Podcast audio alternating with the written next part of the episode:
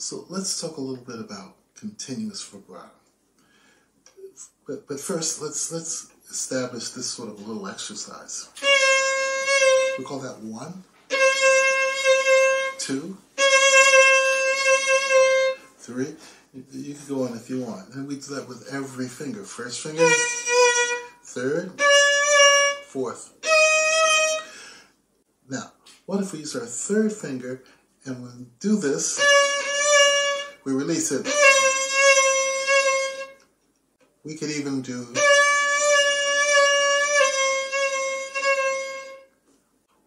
one, two.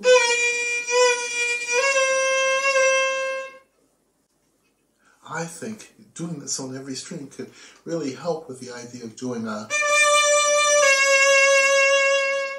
continuous vibrato.